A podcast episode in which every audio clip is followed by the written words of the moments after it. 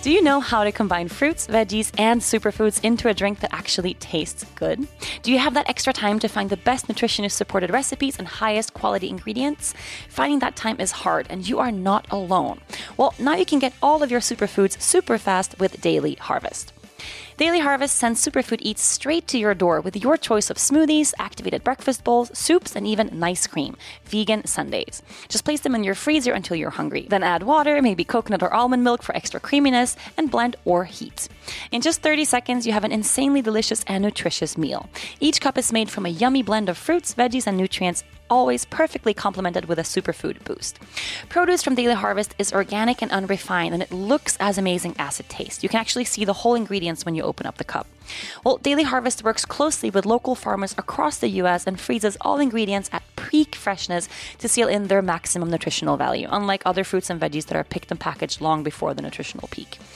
My favorite during these cozy fall days are the perfectly seasoned turmeric and lemongrass soups. They're delicious.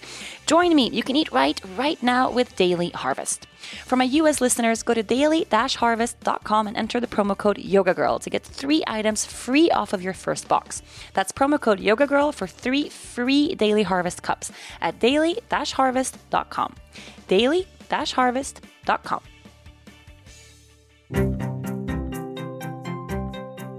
Hi, and welcome to another episode of From the Heart Conversations with Yoga Girl. Today, I have my dear friend and super inspiration of a human being, Lara Heimann, on the show. Physical therapist, master yoga teacher, anatomy genius, and lover of all things movement. Lara is co teaching our island yoga teacher training here in Aruba right now, and she is blowing our minds wide open. I just could not let this fountain of knowledge leave without sharing her wisdom with all of you guys. So, without further ado, welcome to the show, Laura. Yay! Yay! Here we are. Yes, let's talk about movement. I love it. I could do this all day. I know. Oh, I'm so excited to be here. I'm like, how are we going to squeeze all this stuff into like an hour podcast? It's I don't know. I don't know. You'll have to like start to volume me down. but that's so fun because I've, uh, I've okay. Let's talk a little bit about how we know each other because Yeah. that's that's also an interesting story. So for everyone listening, so we're doing this 200 hour training that I've talked a lot about, um, and on Lara's week, so I'm doing a week like I'm first module, and then Lara's doing a second one, which is super centered around anatomy and functional movement, and then the third one is back to me. But when I was introducing Laura, I was like, so it's really interesting because me and Laura know each other through our friend Jen Pastiloff, and Laura was like, uh. That's not true. and I was like, "What?" Why Correction. don't you correction? Why don't you tell the story of how we met? Since I clearly have a really bad memory. well, you know, no, your memory just got a little um, jostled, I guess, um, because we both know Jen separately. But I had gotten you were touring the United States doing the Happiness Tour. Is that it? yes, a book tour. Right. And I was not yet a big Instagram person. And one of my friends, who is more of an Instagram person and followed you, said, Hey, Yoga Girl's coming to New York and she is looking for private yoga instruction. You've got to write her. Like, you could be the person. And normally I. I, I didn't know who you were. You're like, who Oh, is that Yeah, person? I'm like, it was Yoga Girl, first of all. Um, but anyway, I I normally wouldn't have even responded, but there was something obviously I just was like, well, why would this person say say this to me, write this? So she even connected me with the the email that you had asked um, for us to send our information to. So I just wrote you a little email and said, hey, I live in Princeton, but I'm willing to come into New York and let me know, blah blah blah. Here's my website. And then I didn't hear anything for a couple of days. And I went on your page and there's like, I don't know, thousands of people who wrote in. And I felt like, oh, so right. intense. I'm like, oh my God, what a dummy. I don't Because even, we had Yeah. traveled so much the past couple of years, and I had so much back pain, and it was just this. You know, I really wasn't practicing what I was preaching at all, and we had 27 cities over two months. It was like totally insane, and I decided, uh, I think one weekend, I'm like, okay, I'm not going to do this unless I can have like someone come to my hotel room every day and teach me like a grounding practice or I'm going to die because it's just I wasn't able to maintain a home practice. I was so stressed out. It was so overwhelming. So I remember for New York City like there's so much yoga there. It's totally Yeah. Crazy. And I posted like, "Hey, anyone who wants to like come and, and teach me some, teach me some grounding yoga or whatever in my hotel room, staying here and here." And we had like yeah, thousands of people sending emails, and it was everything from, "I don't have my 200 hour yet, but I would love to like show you my super special home remedy of this and that, like something Right, you know, right. to really." seasoned and experienced teachers. And your email was just, I really remember like, oh, it was so short and to the point, And like, I'm like, okay, this feels like a very solid human being. Like, I kind of like that you didn't Yeah. really know who I was because sometimes I get like, yeah, very I- intense. yes, exactly. And I've seen it now, so I know that you know people just really idolize you as they should. But it was nice that I didn't know who you were. No, that was And, awesome. yeah. That, that tour, Yeah. I remember someone gave me. It was such an intense tour. Uh, someone gifted me like a little box of their baby teeth. Are you? like we had kidding? such intense like moments during this tour of like people that followed us to the hotel, oh, like Oh, yeah. really intense stuff.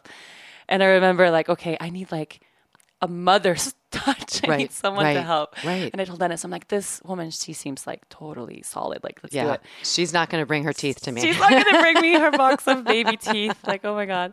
But then it was so interesting because I loved the class. Like, I loved the class so much, and I felt so. And I remember you kind of kindly correcting like some major like poses that I was Mm-hmm. Right. Mm-hmm. feeling very attached to, and like, well, I practiced like this for like a decade, and you know, she's kind of poking me around. But then there was a little thing where I was like, oh, like this. I feel better here. Like it was like a Kinda down dog sense. adjustment that I just right. never had anyone yeah, anyone ever adjust me like that. And then uh, I told Dennis, I'm like, we're gonna put this woman on 108, and he was like, what? Because we haven't hadn't launched 108 or anything.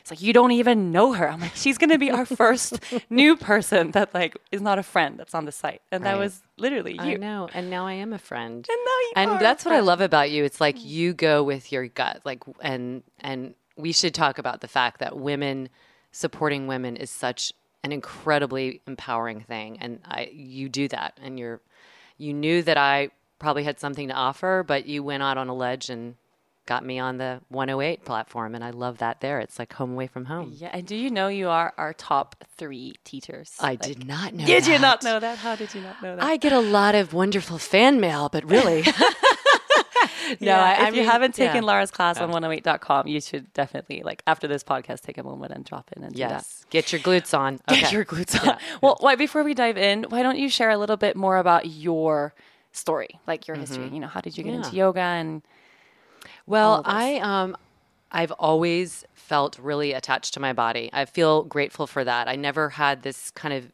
disembodied experience. I feel like a lot of people have. Um, I've always loved movement and been curious about it. And I grew up with three brothers and was playing along with them, and they were very sporty, and I was accepted in the group and. and you're a triplet? I'm a triplet. That's so so, yeah, I. I I feel like we were probably playing soccer in the womb or something.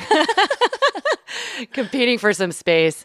I was the biggest, I might add that. Um, so I then um, I danced and I ran and I played sports and even dance to me became when I was doing it kind of more officially in a company. It became a little bit unhealthy. Um, and I could sense like I love movement. I don't want somebody to tell me like how it should look. You know, specifically like thin wise ballet is really at th- that time they really rewarded people who were on the thinner side. So i actually left ballet because i didn't like that message.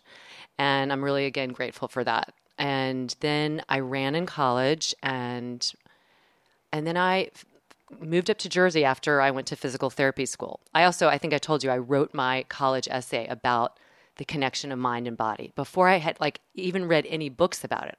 But I had had a bad injury, um, an ankle injury in ballet, and I remember how grouchy I felt because I couldn't do anything. And I journaled about it, and I was like, "This is so fascinating!" Like, I just I hopped on a on a you know little basic um, recumbent bike at my parents' house with a big cast on my ankle just to move and sweat. And I just I felt the need to do that and I already felt, you know, I knew so I actually wrote about it. I ran a marathon my senior year with my brother and I remember getting to like mile 23 and being like this is so hard. I want to stop. And my mind said, nope, you can do this. Like, come on, it's only three more miles and it's only two more miles. And I remember thinking, it's my mind that's telling my body it can or can't do something. So I wrote about that for my college essay. So, anyway, Then I went to PT school because I really knew I wanted to be into wellness and health. My father's a physician. My brother, one of my brothers became a physician. The other one is a physical therapist as well. And I moved to New Jersey. I didn't know anyone, so I joined a um, running club. And the running club offered yoga. And I was like, yeah, I need to stretch probably. This sounds like a good idea. You know, and I, I had I I just thought of yoga as sitting around like with incense and chanting and just sitting, you know. But this was a, a while ago. This was a while ago. Yes, people, I'm a little bit older than Rachel. Um, no, but yeah, I mean, no, it was, pre. Tw- it was night. It was 1995. Mm-hmm. And I went to a class, and it was titled Power Yoga, and it was actually a disciple of Beryl Bender Birch, who is kind of Pattabhi Jois's, Uh, you know, they all. It was like Power Yoga, a version of Ashtanga, and like I mean, after that class was over with, I just was lit up. I felt exactly how I felt when I was running and when I was dancing combined. And I just wanted more of it. But there wasn't really a lot around. So I did a ton of stuff on my own. I read books. I eventually did go to a teacher training in 1999, but um, I just, I loved it from the beginning. And I've only, you know, continued to love it 22 years later. I'm, I'm just as excited to get on my mat most days um, as I was then. And did you feel right away like you could combine your your physical therapy background with I did yoga. Yeah, was no, that still I, foreign? No, it was. I kind of had separated them because I was like looking at it this like this is a tradition. You have to do it a certain way. So I did kind of classical vinyasa, little Ashtanga mix for a while, and then you know, simultaneously, I'd gotten this graduate, postgraduate degree in what's called neurodevelopmental training, and I was working with people who have had some kind of neurological insult, brain injury or stroke, and I you know literally have a paralyzed limb. And i was doing stuff on the floor with them and putting weight bearing on the paralyzed limb and doing core integration to get there i was doing all this stuff. And then parallel to that i'm practicing yoga and i was feeling some the beginning of some injury some overuse of my rotator cuff in your own yoga practice. in my own practice and my practice was not really progressing and i don't mean oh, I wasn't able to do a pose. I just felt like it wasn't, I didn't feel different, that Stronger different day to day. Yeah. Um, and so I just started actually incorporating what I was doing with my patients. And it was like really within a two month period, my practice just shifted because I started doing core work. I started doing weight bearing on my hands. I was noticing the classical vinyasa, the way I was practicing was like 80% legs, really leg heavy. So I would have like my you know, like my hip the next day, I'd be like, oh my God, I can barely walk. And everybody's like, oh my gosh, that class was so hard, I could barely walk. And I'm thinking, is that a good thing? Like you can barely walk the day after practicing yoga, you know? So just put on like my, my physical therapy, critical no pain, thinking. No gain. Yeah. And I'm like, what, you know, like, oh, I can't lean over my hamstrings, all this. And so I, I just, changed it and i started practicing on my own that way and then i started incorporating kind of the dance idea of like repeating something because when you repeat something you create a better pathway of memory and hardwiring and i just fooled around with that and then i eventually came up with this kind of hodgepodge style that i created called yoga stream which is um, very intentional integrative core and and doing the poses that i think are are really beneficial for the rest of our lives, you know, really sustainable. And I mean, this is such an interesting thing. And it's also a, I think, a really sensitive conversation to have within yoga community, especially mm-hmm. for um, people that have studied or practiced for a really specific way for a long time. And right. we do become very attached to Yes. Like this is what my practice looks like. And right. my teacher or my teacher's teacher's teacher, mm-hmm. you know, teaches this in this way. Right. So I feel like we're we're not really taught to look outside of the box. Yes. At least that's how that's what my experience was. So I've I've had many different teachers and different styles of teachers in my life, but it's always been like this is the way. Yeah. Which has always, in a way, made me feel like um, Dennis and I were joking about this the other day. He was like, "Well, every time you would find like a teacher that that you clicked with for whatever reason, you would throw everything else that you had ever learned yes. aside and like this is the way now and then only do that right. until something else came along or until i injured myself. Yeah. Right. and that's kind of really what it was. So I, I, had this moment where i mean i guess a couple of years of practice where i was studying with a, a teacher or two teachers who were so heavy on like um, core work, but not all kinds, like Navasana, for instance, right, like right. The, the lower and the yes. pickup, like half boat to to to uh, or low boat to high boat.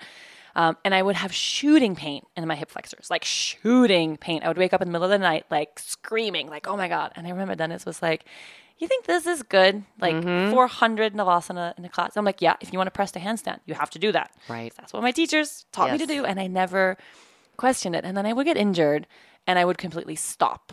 Like Mm-hmm. and lose the physical practice, and then I would tell myself like, "Oh, but I'm into this more meditative thing now." But it was really like, uh, like you had something poked in your body that didn't feel good to the point where I like couldn't like do a down dog or like something. I, you know, pressing back into child's pose was hurting my hip Right. flexors, and then you know I would kind of lose the practice. I feel like what I love about your teaching is this, you know, we're exploring. Like everyone in the room is exploring their own stuff Yes. right? Yes. Where's absolutely. the gunk? Like, mm-hmm.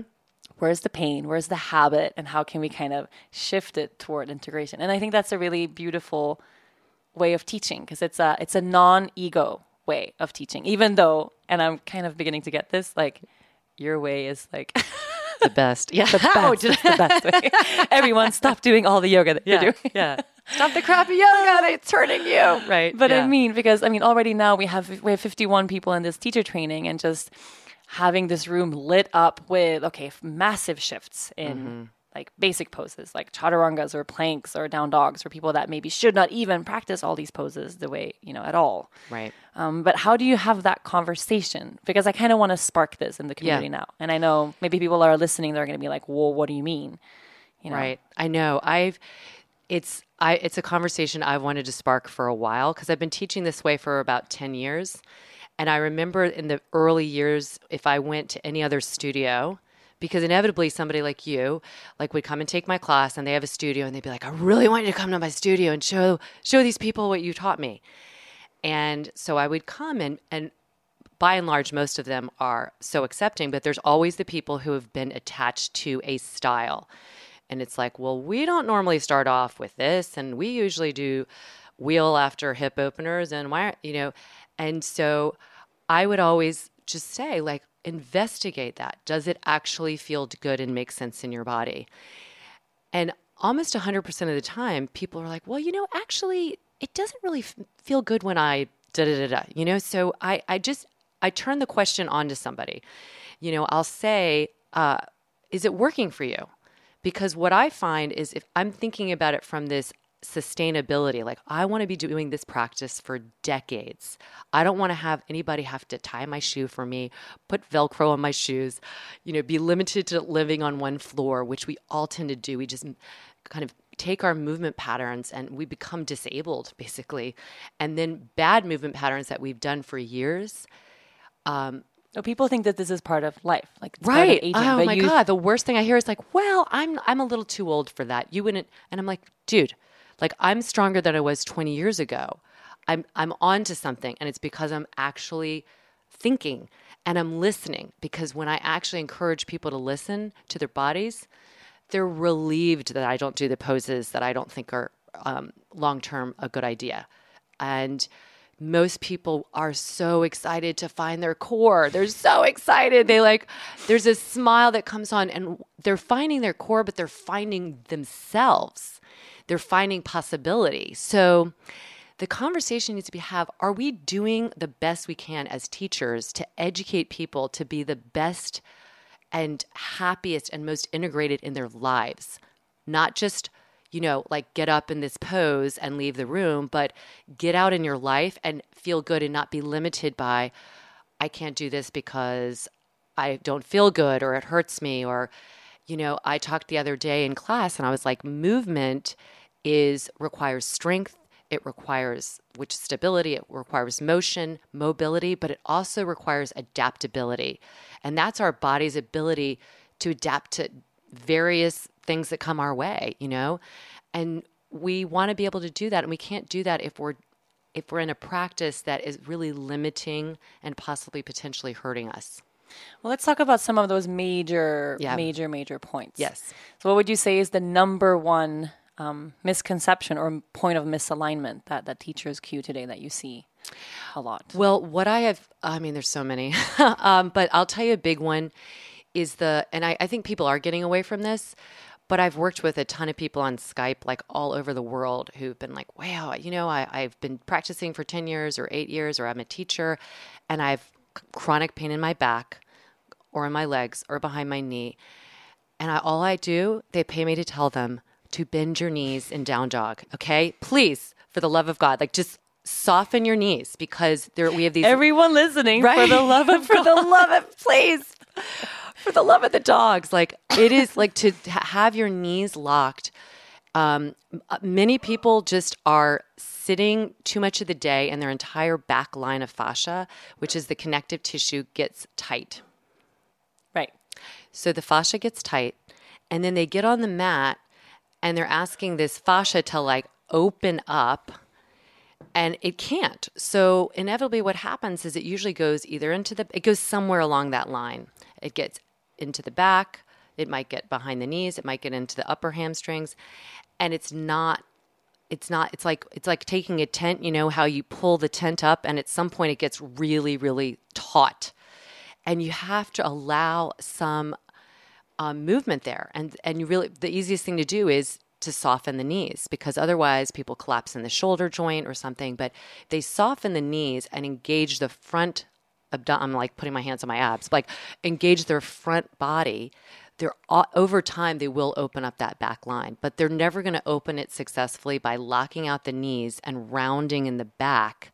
It's just going back into the same position you were in when you were sitting so because nothing, people think that you know yeah. how will I get my heels down and down? Right. if I press yeah, hard yeah, enough, if I press hard like enough, heels down, none of that. I mean, just keep the heels up the rest of your life, and you're fine. Right? It's just.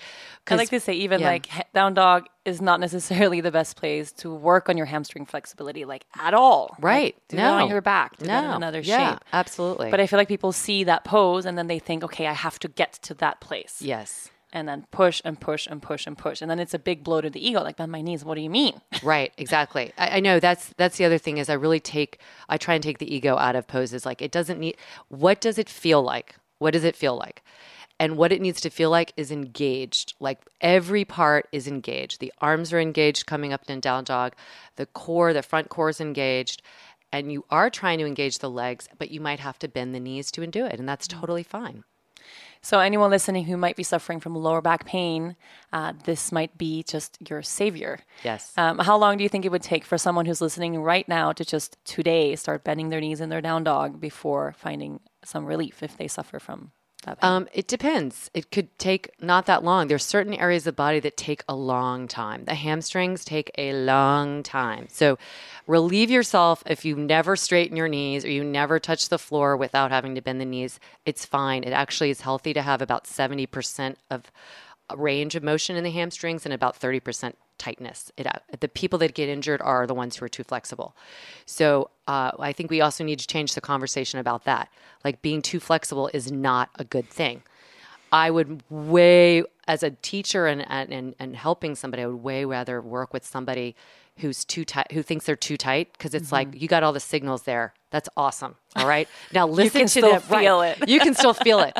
It's the people who are floppy and they are just pulling on the joint um, that I'm really worried about because they will long term definitely have issues. There's no doubt. And this is, I feel, at least, I mean, a, a big d- danger with the social media yoga community where yeah. this super bendy, flexible, thin yes. person is so rewarded. You yes. Know, oh my God, the things you can do with your body. Yes. Um, and it's not necessarily where anyone should be right. their bodies. Right. And I think we need to teach that just like you're looking at a, a, glamour magazine and somebody's there and they have makeup in their airbrush, that's that's a presentation, but that's not um, that's not shouldn't be like the ideal. Right. So we can be inspired by looking at people who are doing kinds kinds of crazy things, but like that that's yoga is is your experience. And so if you, that inspires you, that's fine, but you don't try and recreate a shape. You try and embody a shape because you're trying to embody your body and really feel. And, and the body needs to be balanced. I mean, I talked about this the first day of our training. At every level, from our cellular level, we're always trying to find balance. And so, why would we um, like work and be so hard on ourselves and have these? And it, all it's going to do is bring up really nasty dial, inner dialogue because you're trying to be something um, that somebody else is. And why do that? Be yourself. Like the intention behind why we practice is right. so important. Yep. You are listening to From the Heart Conversations with Yoga Girl. Vitamins and supplements are one of the best and simplest ways to ensure that you're meeting your body's nutritional needs. But it can feel impossible to figure out which ones you need, especially when you're standing in the vitamin aisle without a knowledgeable professional there to help you out. I know I've spent countless hours in my own vitamin research over the years, and I still find myself second guessing and turning around to seek more information before I'm sure I've made the best choice. Well, now there's a better way. Care of is a new kind of vitamin company. On takecareof.com, breeze through a small questionnaire about your diet and health goals and arrive at a personalized list of the best natural supplements for your unique body. Each vitamin is described in detail where in the world the best ingredients are from and how they're processed, the listed benefits, the honest results of the case studies conducted, all easily displayed alongside your recommended dosage. Once you review and confirm your order, your first monthly shipment is on its way. Your supplements come in personalized daily packs, making sure your daily routine is super easy. And recurring monthly orders means you never have to miss a day or deal with replacing bottles. You can modify your subscription at any time, too. Best of all, you actually save money when you get your vitamins from Care of compared to your local health food store. My Care of daily packs include adaptogens and energy boosters that are super helpful for me as a businesswoman and, of course, as a mom. Just two vitamins a day, and I feel the difference. Go check it out for yourself. Go to takecareof.com right now for your personalized recommendation. Use the offer code HEART and get 50% off of your first month's order. That's takecareof.com, offer code HEART. Takecareof.com. And I, I, have this. I mean, I have this inner dialogue with myself all the time. But I can really see in my in my practice what's fueled my practice, mm-hmm. um, and how I respond to that.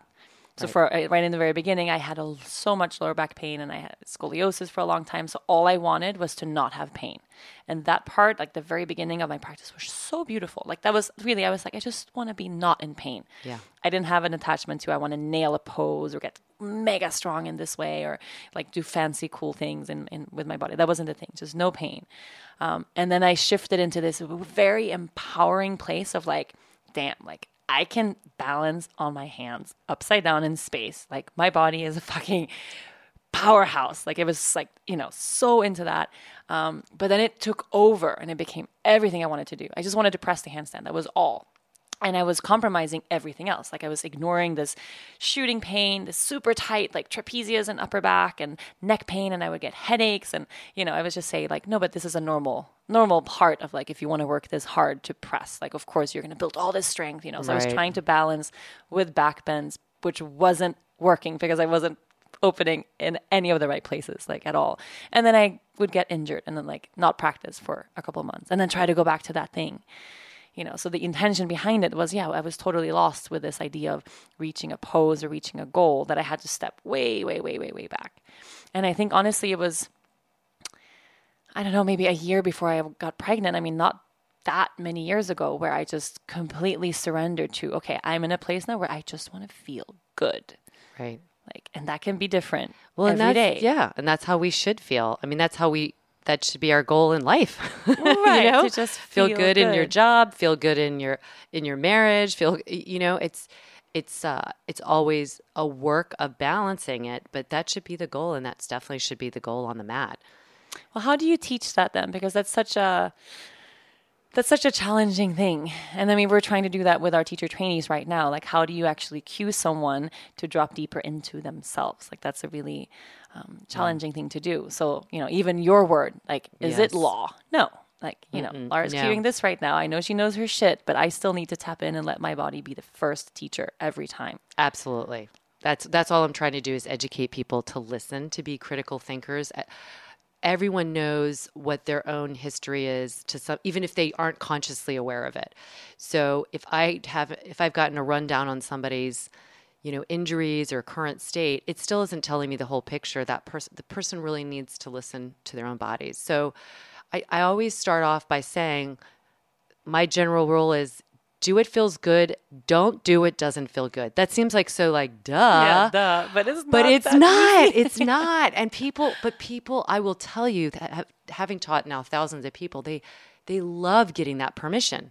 They love that like simple statement like oh really? I you know if that doesn't feel good. And um but I also try and sequence and think about things in a way that will put most people, general population, in a good place, an in integrated place. Space, right. Yeah. So I do believe you've got to get people to understand what their core is. And the core is everything that's surrounding your rib cage and your spinal column. It's just not your limbs. And in yoga, a lot of times we actually cue more about the limbs than the core. And um, so I feel like when people get that, they then start to think What about what happens when we get that? Like when someone who really taps into that. Oh, I see it in their face. They're just like, whoa. Oh, you know what they say? They're like, Laura, I thought of you the other day.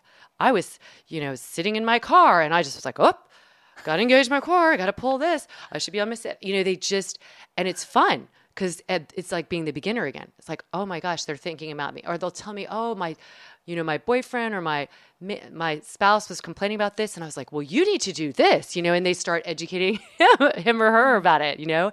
So it's like passing along this, this joy of living in our body and feeling it.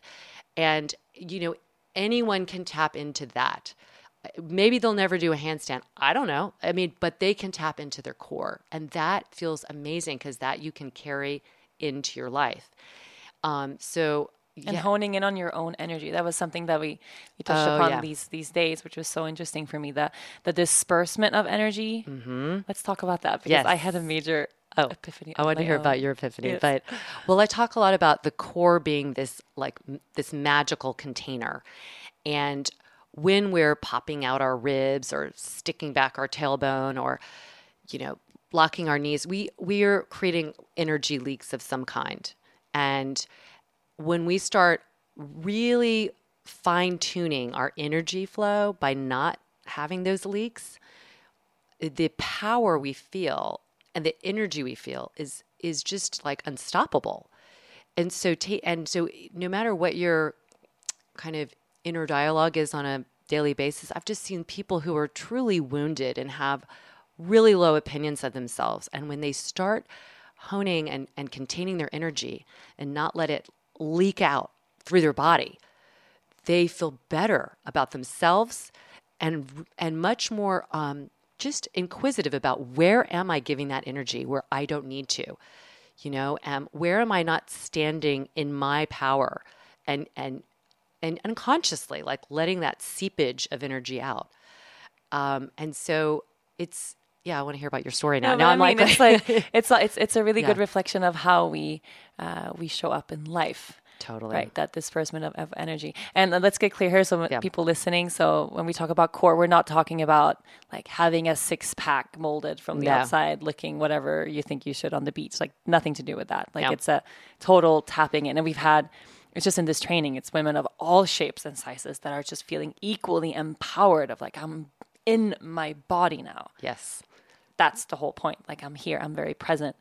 And the, the realization that I had is so it's been eight months since I had the baby, and I haven't really like done anything correlated at all. I've been so focused on just being soft and also like not wanting to have any pain. So Right. the yoga I've done has been really restorative and then kind of the standard vinyasa that I normally like always do. But I haven't done any core work and it's just been like this thing in my mind where well eventually I'll just get back to where I was before. Like I mean, that's just gonna happen. It'll just come together, It'll yeah. just come together.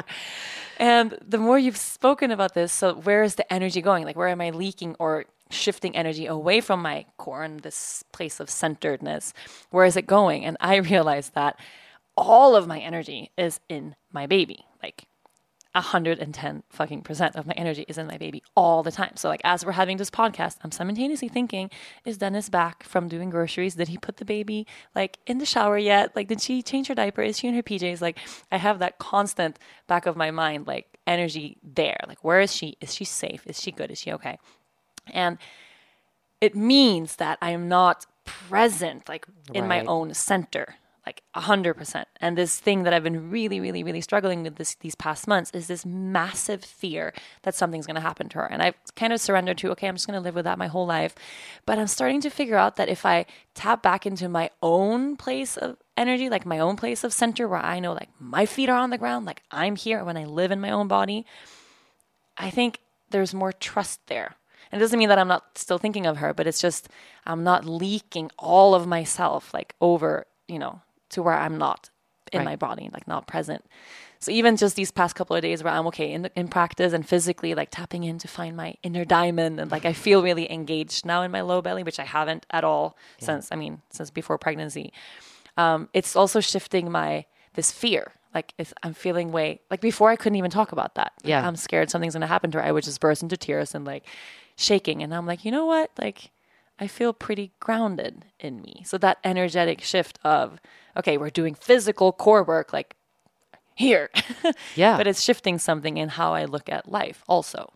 I know, and that's that's the kind of that's the magic elixir that that is hard to describe until you really feel it and I just encourage everybody to do that because feeling fear is feeling powerless and nobody benefits from that. It doesn't mean we're ever going to be fear without it, um, but we can fear less for sure. And the way to do it is exactly what you said like feel your own power.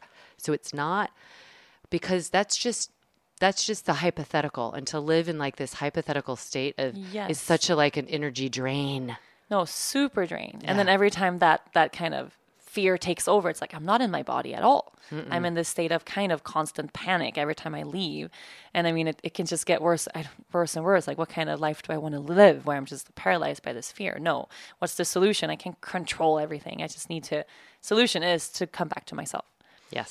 And you were using this beautiful metaphor on the first day of how, um, you know, the the core is really like our diamond. Like we're connecting to these four points in the low body, and how that's our diamond. And I had this visualization of, okay, I created a diamond like in my belly and then I birthed her and she's this shining diamond over here, but I still have my own and I kind of lost that. Yeah. And now I'm tapping back into my own and it's really making me feel way more just calm and clear and less panicky. Yeah. I sure. love it. And I love what I love that you have that and I love that some of the trainees were like no wonder they said diamonds are a girl's best yes. friend and we have our own. We don't need anybody to give it to us. It was just, it's great. Yeah, because it is. It's that, it's that, um, it's esoteric, it's energetic, it's everything we feel. It's physiological, it's physical, it's emotional. When we own our power, and it really is, we know the chakras, the the sacral plexus and the chakras are right there. And when we discover them and really tap into them and, and don't give that to anyone else but ourselves, that's who we are. That's our identity. That's our security and our stability. So no wonder you feel less fearful because you just automatically feel more secure in you. More safe. Yeah. Super true. Yes. I'm like smiling throughout this. It's just so awesome. Um, but that that's my favorite part of, of yoga also is the emotional connection to the body and how emotions show up, you know, in our practice and depending mm-hmm. on where we're working at and how it kind of loops back. So if I'm working on something deeply emotional, I can see that reflection in my body and my practice if I'm present. I can't see it if I'm not here. Right? Right. If I'm checked out right. with like swooped up by an emotion completely, but also how the physical practice automatically taps us into the emotional body and can release. I mean, everyone knows like a really deep hip opener or an awesome shavasana or whatever, like even like intense dynamic like yes. core work can make you super emotional. Absolutely. It's like, like shaking the shit out, you know? Yes. What do you, I mean, what's your reflection there? Because that's my, and I wasn't expecting us to tap into that this mm-hmm. much during anatomy training. I know. It's so funny because um, when I go and I teach and it's called like anatomy junkie, I always define anatomy as it's the structure of the body, but it's the investigation of the internal workings. And that's actually, if you look up the dictionary, it says something like that. And I love that because anatomy is not just this frame, muscles, skeleton, uh, ligaments, fascia, but it is the container of our spirit. Um, you know, it's like it is, we are walking around in this container, this uniform. And I'm like, do we want to have a bright, you know, Christmas tree lit up uniform or do we want to be like a dark shroud? And that's, where we can wear our emotions on our body or we can free our emotions through our body. And I people think that they're separate and I always say unless you are a corpse, you are not just a body. You are the body, mind, the spirit. It's all there together. And I, I don't know why we like to separate it. Um, I think that it just is maybe easier to talk about them in, in separate parts. But I've had many people that are like, well, I don't really do a, physical practice. I just do a spiritual practice. And I am always curious about that because to me, I don't separate those two at all. I know, like, I am my like least connected, not nicest self on the days that I don't practice or I haven't practiced for you Or know that you don't move. right that I don't move. And I think everybody can kind of get a sense of that. And I'll say to my my daughter who's a teenager if she's having if she's struggling with something emotionally, I'll say, "When was the last time you moved?" That's I mean, I mean and she's like, "Mom, I know, I know." And I'm like, "No, really. It's and this is we need to reshape we could talk about we could talk for hours, but we really do need to reshape the the education system. Kids should not be sitting all day. It's really not good for their bodies and it's really not good for their spirits or the learning. or they're mm-hmm. learning. No, we are not open when we when we're not connected. And so I think everybody knows intuitively. I mean, think about Lea Luna or a, or an animal like when they've been still for a while, the first thing they do is like move around, you know, Shake it off, undulate, yeah. you know, like and we just are so robotic. We've just taken our movement experience into this very small little box where we you know, I'm saying generally, not everybody, of course, but you know, drive to work, sit at work, get in the car, come home from work. Sit then the you're couch. exhausted, right? So you got to sit on the couch because you've been exhausted from, From sitting not moving. It's right. Like when you travel, you know how that Oh. Like it's always fascinating. I'm always like, this is so curious. I've been sitting in an airplane. I've been sitting on an airport, and all I want to do is go to the hotel and go take a nap. Like, what is that? Like, why isn't my body going move? But it's because my nervous system, my emotional, all of it, all the systems are like they're just dull. They're dull. And so you have to counter that by making yourself move and then and then all of a sudden you just feel better. But the instinct is not to because the spirit is already dull. You are listening to From the Heart Conversations with Yoga Girl. Have you ever heard someone say they would love to eat healthier, but it's just too expensive? Well, maybe you wanted to explore natural remedies the last time you caught a cold, but the vitamin aisle was just too overwhelming in options and price. I get it, and I've been there. But what if a company did all the research, removed the middleman, and made premium organic foods and products actually affordable? Well, Thrive Market saw the need to bring that quality to the people, and that's what they did.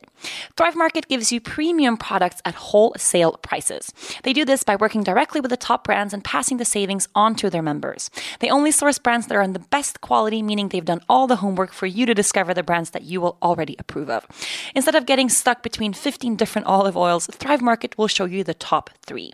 You can trust the research and you can complete your shopping much faster. What I love about Thrive Market's website is how easily I find exactly what I need.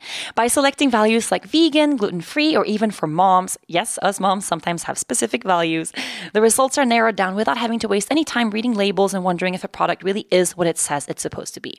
You can even refine your search by brand certification and awards, environmental and social standards, and specific ingredients or diets. You couldn't ask for a more user friendly shopping experience. In one beautifully curated catalog, I can find natural and effective cleaning products for my home, snacks for my baby that meets my high standards, and even healthy treats for my dogs, all from respectable brands. All at wholesale prices. It's a fantastic one stop shop that makes grocery shopping fun and easy again, and orders ship straight to your door for those of you in the USA. Well, it gets better still. For every single person that signs up, Thrive Market donates a membership to a low income family, a veteran, or a teacher.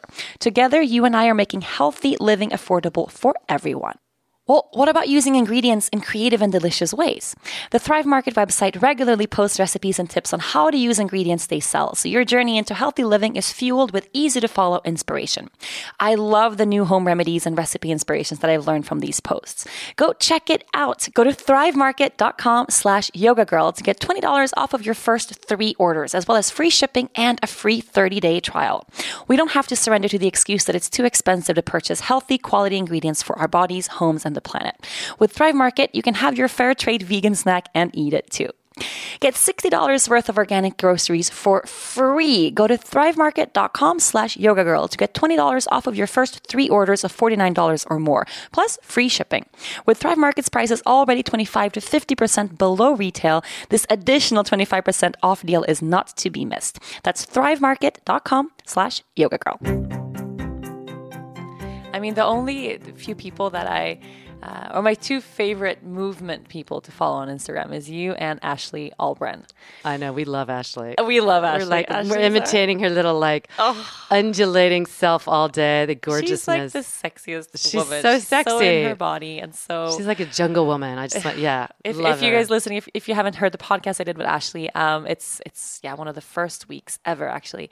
Uh, she's OG Yogini on Instagram, but there's something about and you have ver- you both have very different like styles of movement. I mean, Right. different people, all this Yes. stuff. But there's something about that merging the spiritual practice like as a physical practice. Like your physical practice is your spiritual practice, and it's so clear to see Yes. um, in little clips that you share share with the world, and it's just so inspiring to me. And I think that's why there was this I don't know, I had this aversion of like, well, I want to have a strong core because people would would want that just for the idea of looking a certain way, Right. I want a flat stomach, or I want to, you know, look good on the beach or beach season coming, and I would just be like, oh my god, I fucking hate all of this. Like, there's nothing wrong with any of us. We don't have to change to fit into this box of looking a certain way. But now, really, especially the connection to the core, like I'm reshaping that view completely because it has nothing to do with that. That might be like Yes. a nice side like, Yeah, right. bonus or whatever or not like doesn't matter it's that deep connection to to spirit. Like it's so true. And also that's what we're doing in the in the trainings now when we go into really deeply emotional stuff and you can sense how kind of you know people are digging at their old wounds or old baggage and patterns and relationships. And sometimes it gets really heavy and harsh and there's you know intense emotional release. Um, and my first like i can sense my body kind of connecting. Okay we gotta like my body tells me like okay we gotta jump Yes. jump out of here now like We jump gotta move. we gotta Yes, move yes. and that's when i like turn on a crazy song okay dance party for five minutes or like do a hands in against the wall or like jump up and down run around the building like you have to really, really get physical, even for a brief moment. And Mm-hmm. then everything shifts. And you can see everyone is like, okay, I'm back in my body now in this moment. And this moment is I'm safe. I'm here. I'm in a supported like group of awesome people. I'm learning. I'm, you know, discovering, but I'm not lost in that thread where my mind took me back to this intensely painful place, which is like we need to go there to heal stuff, but we don't want to stay there. We don't want to live from that story of what happened to me when I was little or what happened to me in that trauma or um, you know, and it's so fucking effective. It is. It's so effective. It's like we can rewrite and edit our story anytime. And we can do it through our body. Through movement. It's like the most, I mean, they've even shown this, but it is the, like with PTSD, um, some of the veterans who are doing yoga, I mean, they show that movement is the most, moving your body is the, is the fastest vehicle for transformation. Um, and we know it. And it's effective, and everybody should be doing it. We should Why do we get so numb then? Because it is, I know a lot of people out, I mean, that's one of the questions I get a lot. Like, how can I get into the habit of moving? How can I find a yoga practice that I stick with? Like, people will start and then not get into it and then get out, or they kind of, um, I guess it's out of the idea of like, I have to work out to not get fat, or I have to work out for well, this exactly. What is, yeah. what's the intention? And with that intention, it's so hard. Of course, it's hard to get off the couch if you're going to go and stare Yeah. at yourself in the mirror, beating yourself up about how you're not good. Right. And, I you have to move yeah. from that standpoint. Like, no. I think also I've done this program. I call it the Giddy Up because for for me, and I teach people like if you don't understand habit formation, and this is where I geek out about the brain, but then you people are setting themselves up for failure over and over again and then this negative loop it's like it loops in so i want to do this i want to lose five pounds and i want to get really strong and i'm going to do it in a month you know and they start off and start off really strong but they for a variety of reasons most people fail and they've shown the reason they fail is that habits just like whether it's behavior or talk or uh, movement and this is why I try and change people's movement patterns because it changes their behavior patterns inevitably. But these habits are there. They are not going anywhere. What you have to- formed. they're They're formed. set. So you have to form something stronger and you have to do it and it's going to take some time to override. It's How like long? um, well, that's why I do the repetition stuff that I do. But um, it, you know, the, there's different literature on it, but what the real great literature that I've found says you start off small. So this guy, and of course I'm losing it, I'm not thinking of his name right now, but it's some it's called something habit, and he's out of Stanford. But he said, you know, I want to get in good shape, and the stuff, and he had studied neuroscience, and he's like, well, every time I go to the bathroom, because he said you have to you have to layer a good habit on top of something you already do. So every morning you get up, you go pee, you do a push up. And this is what he did. So uh, and over time and One. one One one, right? And he says if you're going to go and you want to run, you don't go and like lace up your shoes and run if you've not been running. You put your shoes by the door for a week and you look at them. And then you you know lace them and then you walk like half a mile. So people are not patient, right? And that's why like I love teaching handstands because it goes against this like American Western like got to do this in 30 days and da da da. It's like I don't know when it's going to happen, but be totally curious and excited about this process. You know, who knows how long it's going to take. But habit formation you have to do over and over again and doing little bit by little bit through the body, you will make those transformations. And then the kind of like the old habits become like, you know, kind of like obsolete. It's almost like when you have a computer that's 10 years old, it still has the memory in there, but it just doesn't run very fast. And then you've got this much faster moving thing. Well, that's of course where you're, you're gonna go, course, so the all the stuff in the brain is the same way. So what I would encourage people to do is figure out why you know if it's like i don't we're i know we're going to talk more about pain. If it's like i don't want to feel pain that's a really good reason to start. But start slowly and start with working on your core and moving in ways that feel good that aren't triggering those painful experiences. And then stick with it. Stick with it. Get a buddy put up little notes. So my giddy up program is like every time I say giddy up, my brain, I say it so much because I'm from the south and it's like giddy up, but it's my brain. My brain knows when I say that, okay, it's on, like time to go. So find a word, find a mantra, whatever it is, and put it around the house. I had people that's gone through that. They're like putting sticky notes on their computer, mm. and it's just every time they see that, it's a reminder. And that's what we need. The intention has to be there. Yes, the And that's intention. the yes. struggle because so many people look at themselves and they think, I am not good enough the way I am. Something's Exactly. lacking. I'm not finding a relationship because of this, or I'm not. They think that there's this whole, you know, bodily reason that life isn't working the way it is. Right. Like, I think many people have this idea, well, if I was super skinny or whatever, um, life would be perfect. Like, it would be easier. And it's just not real. No, But coming from the standpoint of, I'm not good enough the way I am, I'm not loving myself the way I am. So if I change the way I look, Right. that love will follow. And it's just not No. true. And it's also a really horrible place to start out like a big, massive life change. Right. And all of this cycles together. So if I feel like I'm not worthy of love, I'm not good enough, I look my, at myself in the mirror and I think I'm horrible. Like the inclination is going to be to like lie on the couch and eat pints of Ben and Jerry's and then just do that every day to kind of feed this sadness that is inside versus, okay, I'm like powerful in my own body. I'm here, I'm present. I want to have no pain. I want to have a sustainable life. I want to feel good.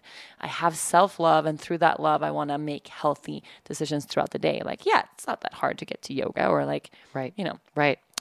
choose to go vegan. Yes, which I don't really want right. to talk about. Yeah. As I say this, if I look a little distracted, my goat has escaped from her pen and is literally standing on my couch outside. If you look to your left, there's a goat there.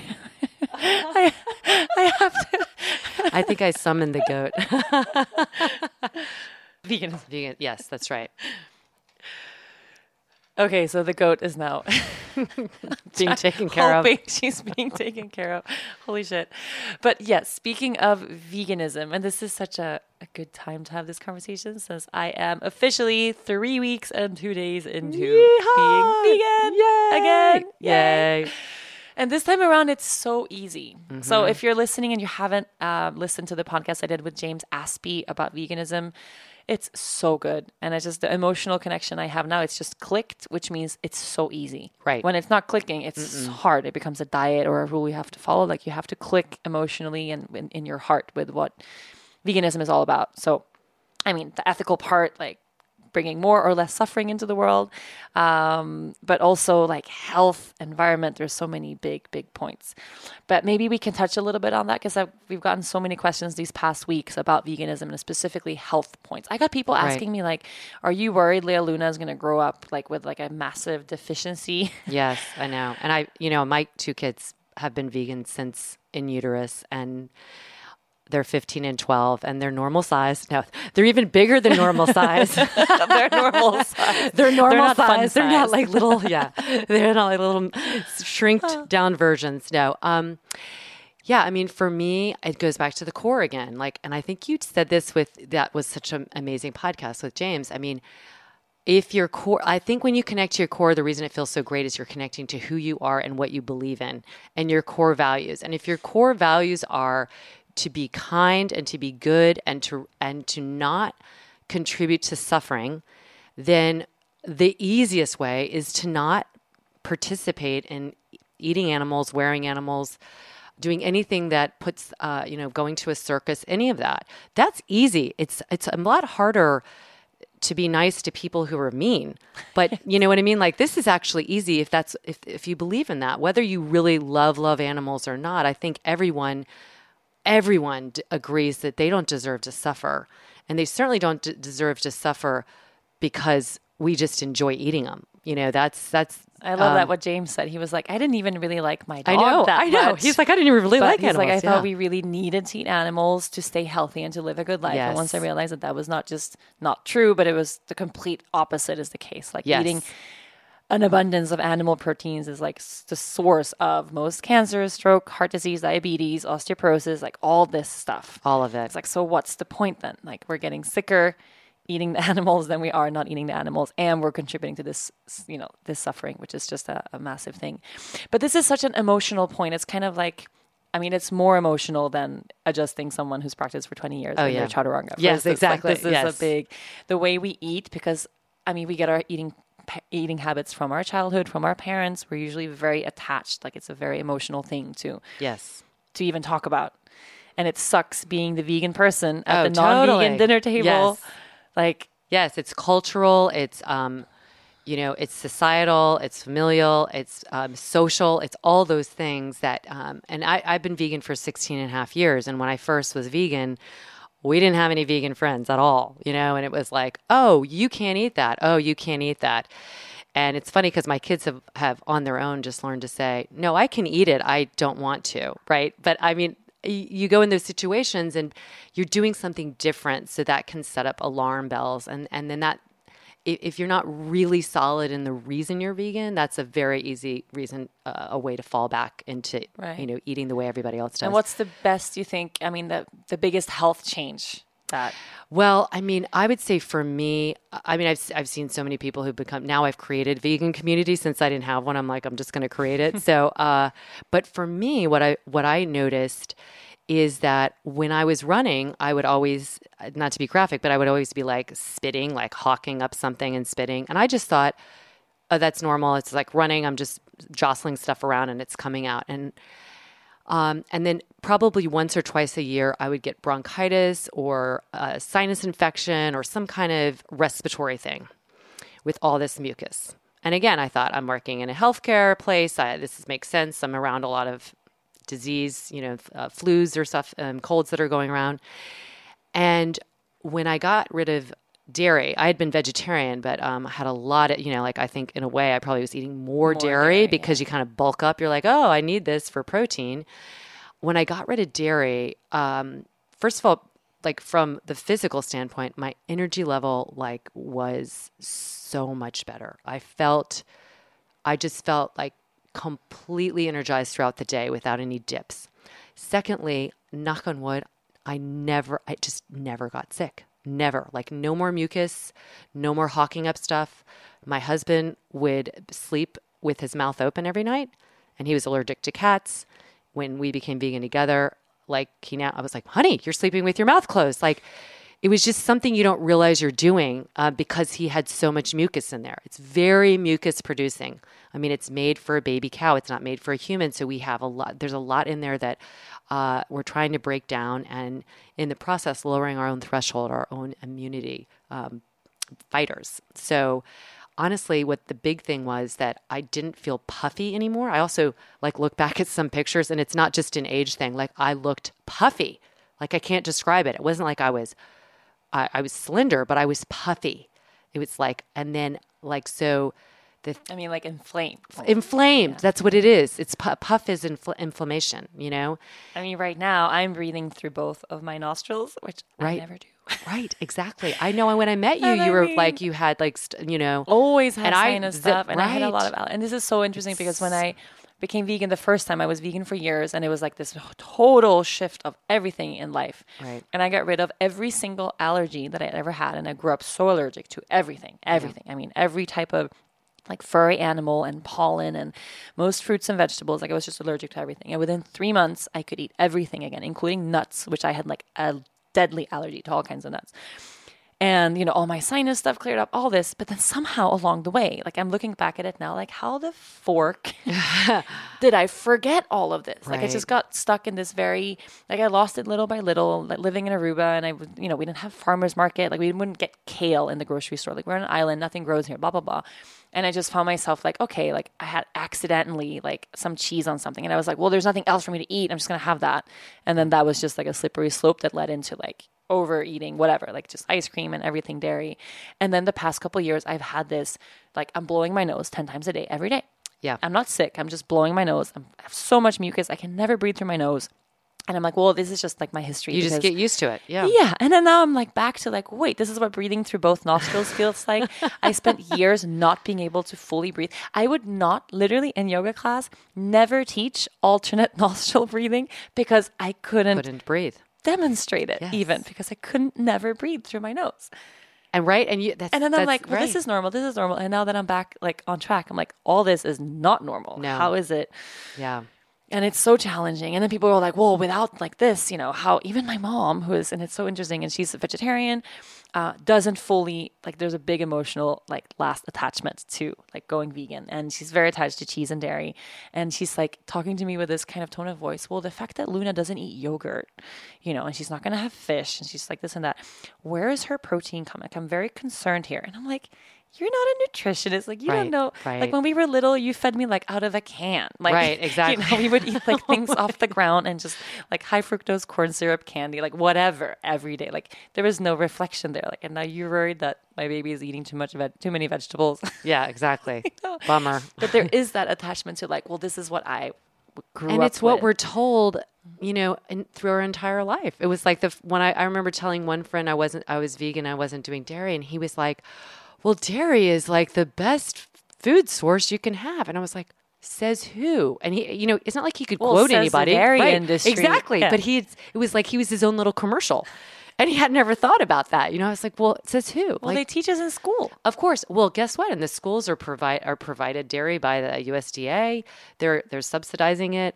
Um, all I mean, it's so it's so effed up how intri- like they are in each other's bed in a big way.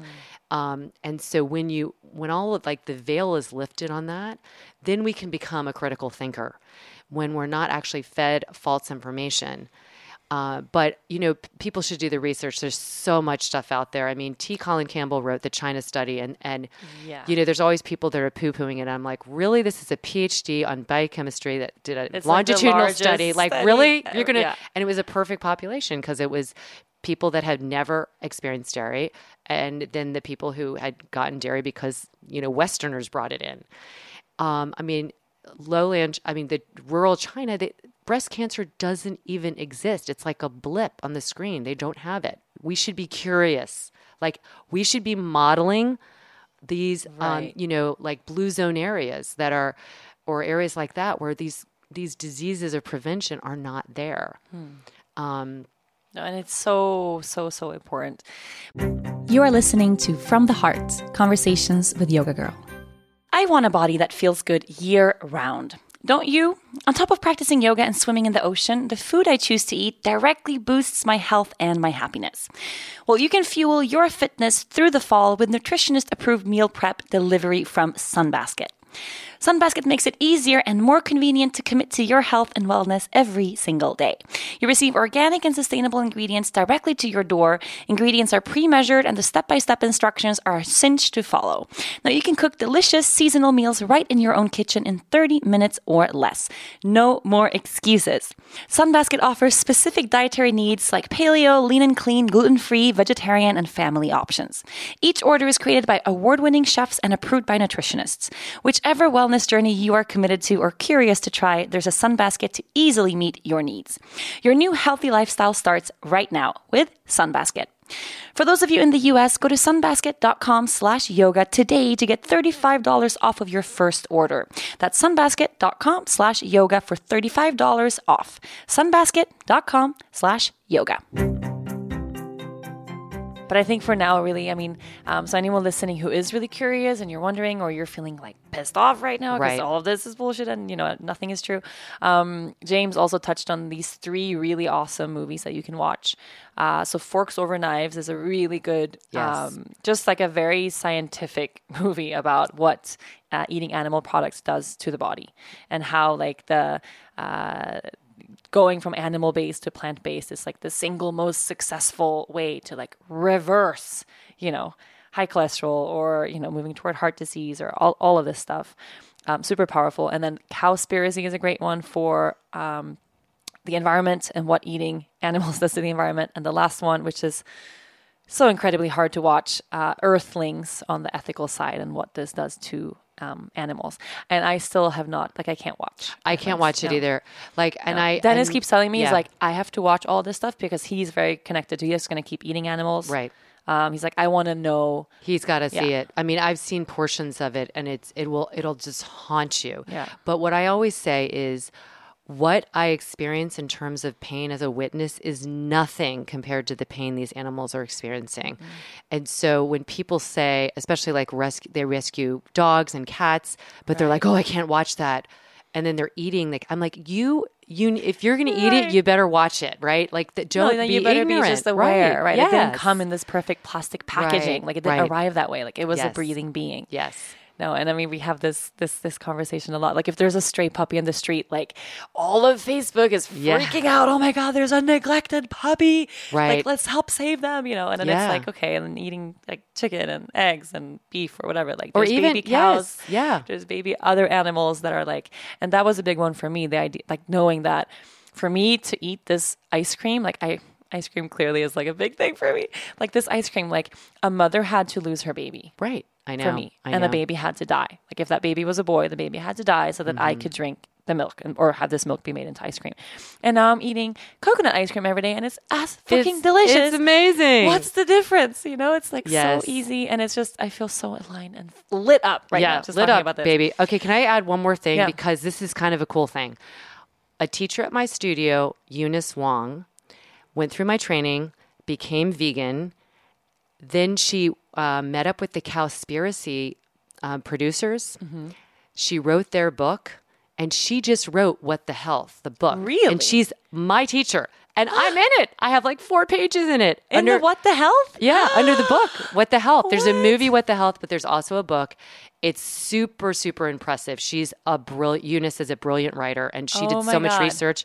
And I'm in the vegan athletes section. Oh. so you have to look okay, for that. Go Yeah. check it out. Go read the book. What the, What the health? Health, You can also find What the Health, the movie on Netflix. Yes, I know. exactly. Awesome. Okay. So, right before we started recording this podcast, um, we took a bunch of questions through Instagram. So, I was just asking anyone who has any question related to pain, because that's a huge part of your, um, I mean, what you teach and what you do in life is helping people heal from pain. Like just now, we have our studio managers like, oh my God, my hip and my lower back, I can't come to dinner. I have just so much pain. And I'm like, let's just lie in baby jail. Yeah. and let Laura work on you for five minutes because this shit fucking works. Yeah. Um, but I just asked people through through an Instagram story if they could kind of share some questions they have or anything pain related. The response is overwhelming. Like we have thousands and thousands and thousands of people that Oh my are writing. Um, and just out of what I'm pulling up and opening, kind of a little bit on random. I feel like 80%, I mean, an overwhelming amount is about low back pain. Yes, that's that's amazing. That's from people practicing yoga here.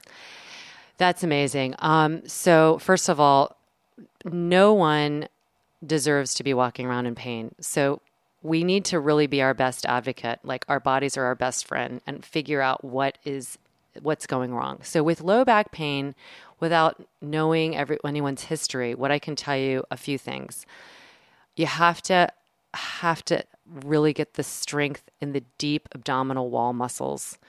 Um, and I have, you know, not to promote my stuff, but I do have stuff 108 classes online, and there's always some abdominals at the beginning, and um, really for low back pain for. Lo- yes for low back pain and um, and then you need to assess what you're doing. If you're sitting most of the day, then your back is going to be the the victim of that for sure. However, I've seen people that go to a standing desk and they still have pain. Why? Because their their posture is the same, sitting and standing, and they're just now kind of transferring it to a different medium. They're not sitting and all the, the, the compressions going in their low back, but they still, if their posture and the supporting muscles around the low back aren't strong, they'll still feel it in standing. So I would say if you do yoga, go to someone who is really well educated about strengthening the deep core muscles. Um, and it's not just the belly muscles, it's the back muscles as well. They need to be strong. The other big one is you've got to learn to use your glutes. I'm not kidding. glutes are, they're just badass, but we sit on them all day and then we get up and they've been snoozing. I say the snooze alarm just keeps getting punched over and over again. So the low back becomes a mover instead of a big stabilizer. And so low back and hamstrings, almost always the first thing I look at is somebody's um, glute strength. And so strengthen your glutes. That's part of your core. And and again, I have a glute strengthener um, class on 108. What what about people that are completely over obsessed with squatting? Yeah, you have to learn how to squat correctly. I have little clips on my YouTube that show you've you seen how that to do it. trend Right. of like everyone Yes. wants like a giant ass. Yes, Also right. not the solution. Right. No, it's not. No, um, you have to squat correctly. If you're squatting by uh, arching your back, then that's not a good thing. You need to hinge at your hips. So, uh, without showing you, you can take your second and third finger right where your thigh bone meets your pelvis in standing, and then sit back like you're sitting in a chair and deepen the crease there using your fingers as a guide. That's where we need to bend from. Most people are bending from their back. So they reach over to get something and they either are rounding or they're overly arching like in a squat. They're sticking their ass way out and the tailbone's flying up and the ribs are popping out. So it's really think about being standing tall and then hinging like a you know literally hinging like a little folding like you're folding a card in half and that's really what you want to do your spine is everything. You've got to protect it at all cost. So i think for a while it's better to be almost mechanical about it and and pay a lot of attention because again it's that hard wiring you have to pay attention to create better movement patterns Thank you for that. Thank Sure. you for that. I love how uh, like any question that we we may have about the body, the answer is usually more, more core. I know. We're going to make a shirt. More core is the answer in life. Core is the answer. Um, another couple of questions that I got that were, um, I think, really important for this conversation too is uh, people whose shoulders hurt in chaturanga. Some people wrote that their elbows hurt in chaturanga. Right. Uh, there's overall a lot of pain-related questions to chaturanga. Dandasana. Yes, right. Well, chaturanga is like such an awesome pose, and the problem is it's you have to really do it well, or you're going to have issues because there's so much compression possibility on the shoulders. So what I said yesterday to the group is a, a really high chaturanga is way better than going too low. So the shoulders should never go below the the line of the elbows. And to go into chaturanga, the way I do it is different than the way I originally learned, but essentially from a plank, I drag my hands back without actually moving them just to engage the shoulder blades down on the back ribs. And then they're ready to go. And then I just bend the elbows to the point where my shoulder and elbows are in the same line or above that. And the the, the front abdominals are pulling up, the glutes are on, the thigh, everything is on. You have to be on because you've got four small points of contact holding your entire body frame up. So if you can't really do that well, lower your knees to the floor. Put a block between your thighs. Bend your elbows just a little bit. That's a really great way to train the muscles to effectively hold the shoulders up and video yourself. Look at it. Are you lowering like in a straight line or are you dipping your shoulders first? If your elbows are hurting, most likely you I still go to the proximal area, which that means the closest to the core. So that would be your shoulders. So if your elbows, it's like your knees. Your knees are a victim of your hips. The elbows are usually a victim of the shoulders. So if the shoulders are not in good alignment, the elbows will be the victim of that.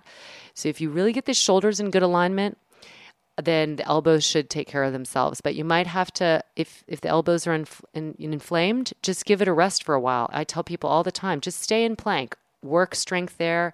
Don't go into any range that's recreating or exacerbating that pain. And then you'll be able to, over time, do it slowly. Don't get in a rush to be there. There's no, you know, Chaturanga award. oh, I wish there was. right. no Chaturanga or maybe award. not. right.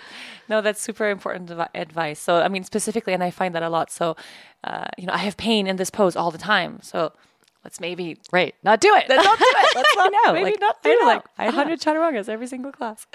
Um, okay, one more thing that that people have been asking a lot about is neck pain. Yes. and I got different variations of that. A lot of people talking about migraines and headaches um, that may stem from neck pain, or people that sit at a at a computer all day, or uh, also in practice, uh, a couple of questions about neck pain in any type of back bend. Yes. So neck pain is really again having over two decades of teaching and physical therapy practice it's it's more of a recent thing and it's it's everywhere I, i'd be surprised that wasn't the first thing that most people complain about and it's because of the lifestyle we lead and every micrometer your skull gets off of this tiny little like toothpick of your neck all the muscles around it are contracting Hinging forward, you mean? yeah, like mm-hmm. yeah, yeah. So you go into the forward head where you're just even looking down a little bit. Anything that's taking your skull off of its center axis, the muscles have to work. So the suboccipital muscles, they're called sub meaning below. Occipital is the back of the skull. Those get really, really tight. So I was showing people yesterday, it's not like you want to make a double chin, but you want to release the chin down to the throat and then move everything like you're moving your throat back in space. So the chin, the throat, everything kind of moves back toward the spine. So it's not an aggressive chin tuck. It's more that you just want to move everything back, and that will free up those muscles from hurting all the time. I love that cue in plank. Yes, and plank the same thing, right? Because every what you see in somebody's posture is going to show up on the mat.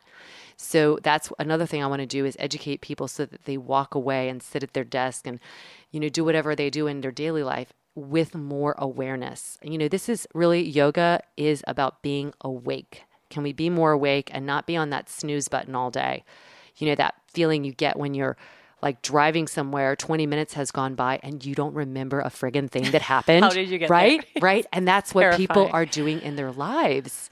So if we're doing that, we're not paying attention to our alignment. So for neck pain people, um, the other thing is weight bearing through the hands is going to get their shoulders, uh, the whole shoulder girdle, including their scapula, more engaged. And that will help them get their shoulders back, you know, not stooped over so much. So, getting the scapula, little squeezes of the scapula, that's your shoulder blades, together during the day, just little squeezes, but also rolling them just up, back, and down, getting movement there because there are muscles that attach from the skull to the scapula. Uh, So, it's very complex, but essentially, you want to take some pictures of yourself, have a reminder, put that sticky note on your computer. Are you sitting up straight? Is your neck released? Like the little especially maybe down? when we're holding our phones. I feel like that's such a I know. We need to invent something. Like it's like a selfie stick for the phone. So we, or it just like floats in front of us like Jetson it's style. so it's scary. so like hard. I, I, I'm trying now to to to lift my phone up. So Yes, I'm using my arms right. to pick up the phone rather Right. than dropping my head down to always look at Yes. my lap. Yeah. But it's a really challenging thing to do, and you kind of look like an idiot. no, I know. That's why we need to invent like a selfie stick. And I'm sure somebody's doing it. But, you know, where we're looking at the phone that way. And uh, because I see it and I see it in young kids, they are, they're changing. It's called the text neck. And it's actually, we have it, but the kids are changing the way their their bones are still developing. They're changing the way their cervical spine is going. It's serious because they spend so much time looking down. yeah they're looking screen. down at a screen and it's uh, we so remind your kids be that annoying parent that's always telling them to get their head back in space and not let that chin just jut forward and, Mm. and sh- when you see the back of your neck really shortening that's the sign that your your head is too far forward. So you really need. I always think, can you breathe space into the back? Well, I know we're both doing it right now. Can you breathe? it's impossible to listen to this. Yes, I know, like, I know. But you want. I'm sitting here talking yeah. to you. My core is engaged. Yeah. like my throat's pulled back. Yeah, my sit bones, everything, mula bandha, all of it's happening. Right. We're smiling too. So, so we're doing something right. But it is like moving, like getting more space back there getting more um, awareness back there. So that's the short thing. But I do, and in, in so many of my classes, I I address all of these issues. Um, yes. So if you're listening, I mean, it's of course really hard to take these cues uh, through podcasts, although I think you do a really good job because well, thank it's, you. it's easy to just yeah. listen to. Uh, you can go to 108.com and find Lara's classes on there, and they're labeled after. Some of them are really labeled after pain or mm-hmm. how to help strengthen or heal um, anything that you're working through. So hopefully you've been of Movement is medicine. So if you move, it's going to be medicinal, but you got to move from a place. So of, yes. People yeah. that say, "Oh, I have pain here. I'm injured," and then stop moving, where no. the answer is no. Remember, we talked like fascia, like the the connective tissue. Everything needs movement. We are creatures that are made to move, and our really our maladies come from not moving. Mm-hmm. Bottom line. Bottom yeah. line. So if you have pain right now, maybe don't go run a marathon, but don't stay on stagnant on the couch. No. You know, find some movement, get some blood moving through the body. Yes. We could just keep going. I know, going we could. Going. I love it. I love it. If we keep getting questions that are really specific, maybe we'll do like a little Facebook Live or, or something yes. fun. That could be good. That would be awesome. Mm, I want you to move here. I know. I do too. Take care of I'll me just have day. to. Yeah, I'll just have to come every few months or something. yeah, that's not bad. Well, thank you so much for coming thank on you, the honey. show, and thank you for imparting all of your wisdom in such a an honorable way. I don't know. It's really beautiful how you hold the space for for for women everywhere and men. Um, mm-hmm. Um, and I've never one of the one of the teacher trainees said, "Oh, when I got the book, the anatomy book delivered to my house, I opened it and I told myself, this is gonna suck." and now she said, "I've never been this excited about anything. It's just."